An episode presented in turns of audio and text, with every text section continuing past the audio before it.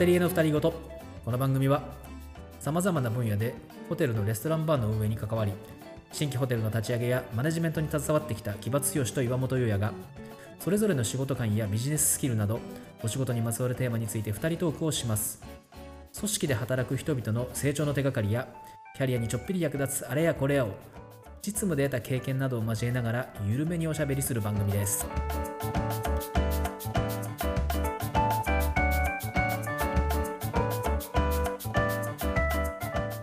場剛です。はい岩本優也ですはい、始まりました。第8回ホテリエの二人ごと。よはいよろしくお願いしますろしくお願いします。この収録の直前なんですけれどもえープライベートでデイキャンプをしてですねおお。だんだん暖かくなってきてます。キャンプもそうですけども、あのー外でのお花見なども気持ちが良さそうですよね。うんそうですねあの実は僕らのポッドキャスト番組をですね、まあ、ご支援いただいている、まあ、大切な方とご一緒してましたそうなんですね。はいそうなんですあの僕らのこの、えー番組のカバーアートを担当してくださった、まあ、小貫さんとは奥多摩に行ってきました。いかがでしたか？えー小貫さんはキャンパーなんですけども、はい。あの僕はですねあのキャンプビギナーなので、えまあ、今回ね楽しむためにデイキャンプのですね僕なりに、まあ、テーマ。を絞ったんですね、はい。えー今回はですねあの外コーヒおーーが、はい、目的でして、はいはい。はい、キャンプ場についてですねえこうかまどを作って、まあ、火を起こして、えうん。えー薪の直火でこう湯を沸かしてはい。豆ひいてハンドドリップで入れると。おこう多くの時間をかけてこう一杯のコーヒーに行き着くと、まあこうね、一杯のこうありがたみをこう感じますね。はいまあ、美味しいとか、まあ、そういうものを超えて、まあ、至福っていう感じですかね。僕らの仕事っていうのもそうですよねあの心を豊かに過ごす場を提供する仕事っていう面も多分にありますからねそうですね。なんかこう改めて考えを深める体験になりましたね。うんあとあのコーヒーに合わせて あの焼きバナナにも挑戦しまして、は いあのトロトロで甘くて美味しかったです。あ とねあと感じたのは、はい。あのこう普段とは異なる環境で、まあ、時間を過ごしている中でこうなんか思い出した昔の記憶なんかもあったりしてですね、うん、なんかあの僕らの仕事も日常とは切り離された環境を提供するっていう側面も、まあ、ありますから、はい。なんかいろいろと思うところもありました。ううん。んあと、小貫さんとですね僕らのポッドキャストについても少しお話ししましたよ。ありがとうございます。あの身近な人から、まあ、感想をお伺いできるっていうのはすごく幸せでとてもありがたいことですよね。あのどんなお話されたんですか？うん、あのたくさんはねあまりここでは言えないんですけど。はいあの先々のね配信の方向性などアドバイスをいただいたりしました。このポッドキャスト配信がきっかけでいろんな方と関わり作り上げられる楽しみや喜びっていうのはたまらないですよね。そうですね。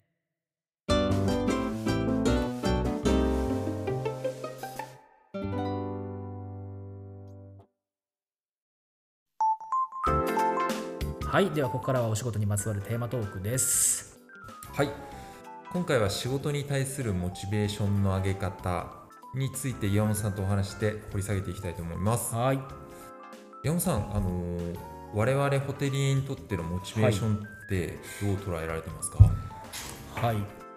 いきなり確信をつくような 質問かななんていうふうに 思ったりもしますけれども、えあのホテリエに関してっていうことに限らずだと思うんですけど、ー、はい、あのモチベーションの話をするときって、うん上がる下がるっていう軸で語られること多いんですよね。う。ん、そうですね。うん、なんか外発的内発的はい。まあ、どういうアプローチでモチベーションを上げましょうみたいな、なんかそういうお話が、えー主かななんていうふうに思ったりもします。はい、であの誤解をですね、うん。あの恐れずにちょっとその考え方にですね、うん。一石を投じるとするとですね、うん。まあ、そもそもモチベーションって上げなきゃいけないんでしょうかと。まあ、モチベーションってこう無理やり上げられるもんなんでしょうかねと。うん。いうところはですねちょっと思ったりもしてですね。確かにそうですよね。うん。あのまあモチベーションってちょっと英語ですけれども、うんうん実際にこう訳すと動機はいはい。づけとか、ええ。まあ、そういったこう日本語に置き換えられるっていう、まあ、ちょっと、まあ、一概にこうイコールにちょっと結びつかないようなところも感じられますよね。うんうん。そうですね。日本人だからどううん。モチベーションを上げると下げるっていうふうにこう表現してしまっているだけに過ぎないのかもしれないですけれども、うんうんうんまあ、僕もあの山本さんおっしゃる通りその上げたり下げたりするもの、まあ、一概にそれだけではないのかなっていううん。疑問はずっとちょっと感じていたところはありますね。うんですよね、はい。なんかね僕自身はあのーうんまあ、これ合ってるかどうかわかんないですけれども、はい。上げるべきはモチベーションじゃなくて基準だと思うんですよね。はいはい、なんかこう各あるべき姿とか、い。まあこうありたいという理想とかに合わせた、うん。まあ、基準うん。まあここをベースにして物事を、まあ、行動につなげていくっていうことがうん。大切かなっていうふうに思っていて、うん。なんかあのモチベーションって、まあ、人間のバイオリズムだったりもするので、はい。無理やり上げようとすると、まあ、心壊れちゃったりとか、上がるんだけど寄り戻しで極端に下がったりとか、あの一貫性も保つのも難しいと思そううんですよね。えまあ、その反面あの基準っていうのはあの比較的、はい。あの保つことが可能ですえし、うん。こう一貫性が高いのかなというふうに思っていて、ええ。ーこう行動につながる、えーバロメーターというのかな、あのできるんじゃないかなというふうに思ってます。なるほど。うんなんかあのー求めている結果とか、まあ、状態っていうものに対する必然性としてモチベーションを捉えていくってことですね。うんうんうんそうですね。うんなるほど。なんかあのモチベーション、うんあのーそもそもねはい。人って優位性の追求っていう、うんあの考え方がありまして、はいこれあのアドラー心理学的な考え方なんですけども、はい。あのいより優れた自分になりたいっていう、あの目的を持って人は生きてるとうん。バードラーはそういうふうに言ってるんですね。ええこれあの私も共感をしていて、はい。あのもう自然な心の動きとしてえより優れたものになりたいあの成長したいっていう気持ちがあると思うんですね、これってモチベーションじゃないですか、えはい。だから無理やり上げるとか、うん。そういうことじゃないような気もしているんですよね。確かになんかあの僕今のお話聞いて思ったのがその、うんモチベーションがそのやる気のバロメーターというかはい。あの精神的な耐久値ということではない要は減ってなくなっていくようなものでもないし、うんうん。えー一定の時間を過ごせば溜まっていくものとかそういったことではないっていうふうなことですよね。そうですね、うん。なんかあのマネージャーとしてはい。じゃあどうやって関わっていくのかっていうふうに考えた時に、はい。まあ、よく聞く話ではありますけれども、うん。まあ、できることっていうことの縁とはい。本人がやりたいことっていうものの縁とはい。あとは、まあ、組織としてまあ求められていることっていう縁を、うん。まあこれをこう近づけていく。重なっている部分をこう広げていくっていうことが大事で、まあ、これがマネージャーに求められているまあモチベーションに対するなんていうのかな。アクションというのかな、うん。関わり方なのかなというふうに思いますね。まあ、そんな話を受けてあの具体的な行動、はいはい。さんってなんかされてることってあったりしますか？そうですね、えっとまあ、パッといくつか思い浮かぶところはあると思うんですけれども、えうーんそうですね。えっ、とまあちょっと3つくらいあの挙げられればなと思うんですけど、はい。えー、とまずはあのやっぱりこう先人とのコミュニケーション。うんうん。はい。あのーまあ、先輩であったりとか、えー書籍出されてる方ですとか、うんうんまあ、そういった部分そういった方からの、まあ、学びや教育っていう部分をあの自発的に取り入れたいなっていうのがあります。うんうんはい、これはあのは先ほどの優位性の追求になるんですけれども、はい。まあ、自身でお仕事できるようになりたいからそこで働いてると思いますので、まあ、それを叶えるために自分からちょっと取っている行動なるほど、ね。なるほど。はいこれがやっぱり一番多いのかなと思います。うんうん。はい、あとはですね、えーとまあ、2つ目はですね、まあ、今こういったちょっといろんなことが叫ばれている社会の中でも、うん。あの必ず入り口までは連れてってくれるような社会っていうふうにはなってきていると思うんですよ。うんうん。まあ、背中を見てとかいろいろと言われてきた時代も僕は過ごしてきたことはあると思うんですけれども、はい、僕らの時代ってそういうところが 多分にありましたよね。はい。まああの時代を踏まえて変化はしていると思うんですけれども、うん。まあ、そういった部分にちょっとこう、まあ、感謝の気持ちですね。うんはい。なるほどね。そこをちょっと忘れないようにはしたいなと思いまして、うんまあ、一つ目にちょっと通ずる部分なのかもしれないんですけどもやっぱりこう時代の変遷とともにいくつかのじこう苦労や課題とか、まあ、そういったことをクリアしてきた方たちが必ずいるはずですので、うんうん。まあそういったことに感謝の気持ちを忘れないようにしたいうん。はなるほど。なんか素敵だなと思ったのは、な。はい。あの感謝の気をも気持ちを持ちましょうっていうのって、はい。あのこうメタに自分を認知していないとうん。あの持てないと思うんですよね。なんて言うんですか？病気になって初めて健康なことをこうよこうなんていうかね感謝するみたいなところってあったりするじゃないですか。えでもそれを日頃から感謝できるようにするっていうのはやっぱこうメタな認知が必要だと思うんですね。俯瞰する力っていうんですかね、えはい。なんかそういうことを常に意識されてるっていうのはあのさすがだなっていうふうに感じました。岩本さんに言語言語化していただいてやっと分かった。いやいやいやいやなんかですねまああのお褒めいただいてもあるんですけど最後ですねちょっとええ。3つ目一番僕はどこ行ってもやってきたんですけど、はいはい。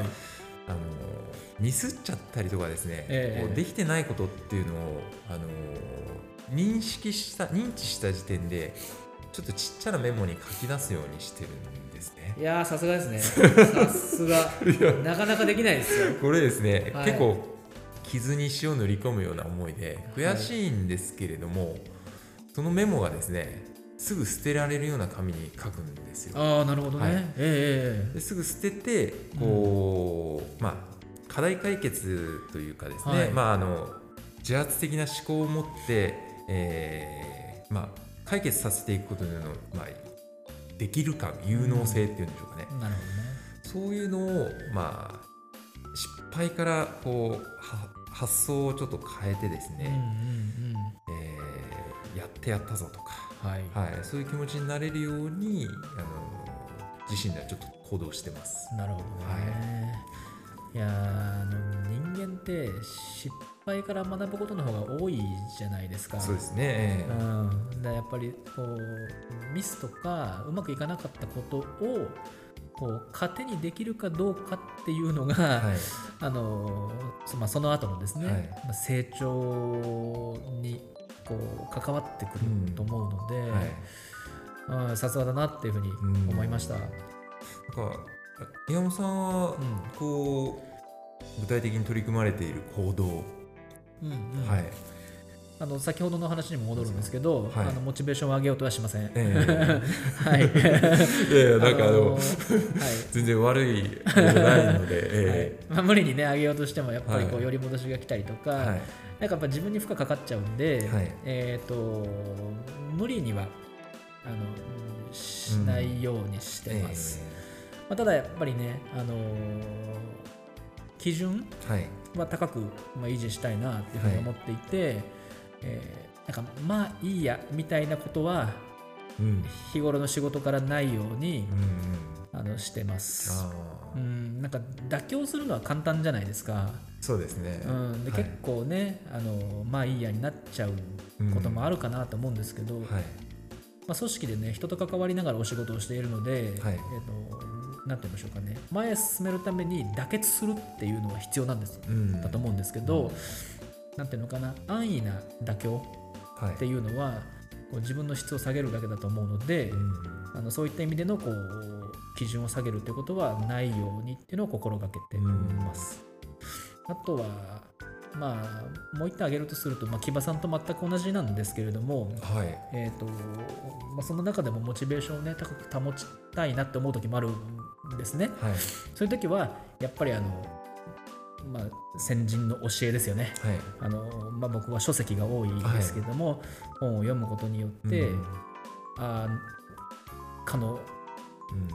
先人たちはこういうふうに取り組んできたんだな、みたいなね、はい。あのそういう思いを、まあ、本を読むとあの自然とね思えるので、えーパラパラと本をめくったりとか、うんえーしてますね。うん。なんか背表紙見るっていうのもねあのすごいはい。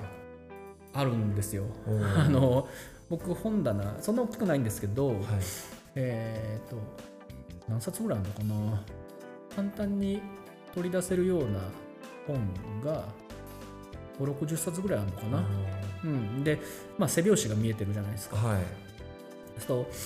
あのー背表紙が語ってくるんですよね。あ ああそうだよねとかあのあーうんそんなことあこの本に入ってたな書いてあったなみたいな、ーうん。なんかあーこうしようとか、うん。あこういうところに今日は気をつけようとかっていうふうに思ったりもするので、うん。あのそういった意味ではねあのやっぱ書籍っていうのはあの僕のモチベーションに関わってくる一つのアイテムかなっていうふうに思ってますね。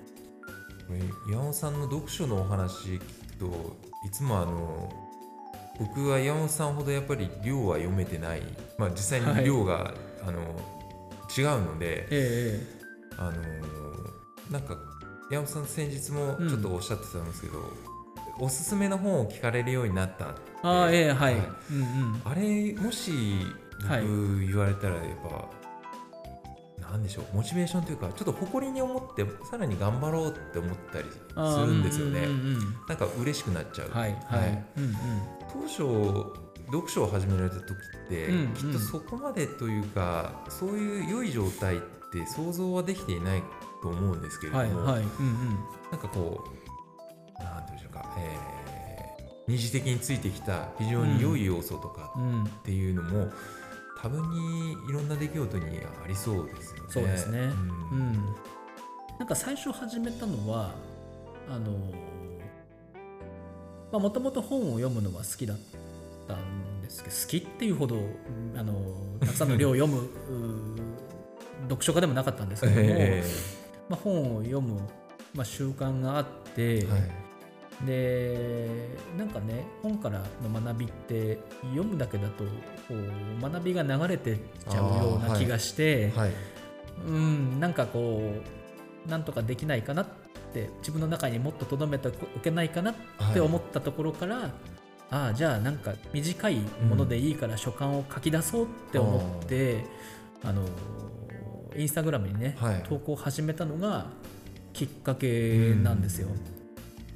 インスタグラムに行き着いたのも実はあのいろんな紆余曲折があってなんですね、はい。その前はね別のサービスえーで、えっと、ブクログっていうサービスだったかな。あのあはいはい。うん。あのこうレビューをね書き留めて。書き留めておくっていうような、まあそういういろんなこう変遷を経てなんですけども、まあ、インスタグラムにこう投稿するようになっうんうん。て、えーなんとなくね私がまあ本を読む人みたいなはい。イメージがですね、うん。あのこうついてきたのかななんていうふうに、うん。まあ、まだまだね全然読書量僕も足んないですし、うん。あのいろんなところで言ってるようにあの知読派なので 読める数限られてるんですけど、えなんかそういうふうに、えーこうイメージを持っていただける機会につながってるっていうのは、あのまさに木場さんがねおっしゃったように二次的なものではあったんですけども、なんかまあ嬉しいなというふうに思いますね。うん。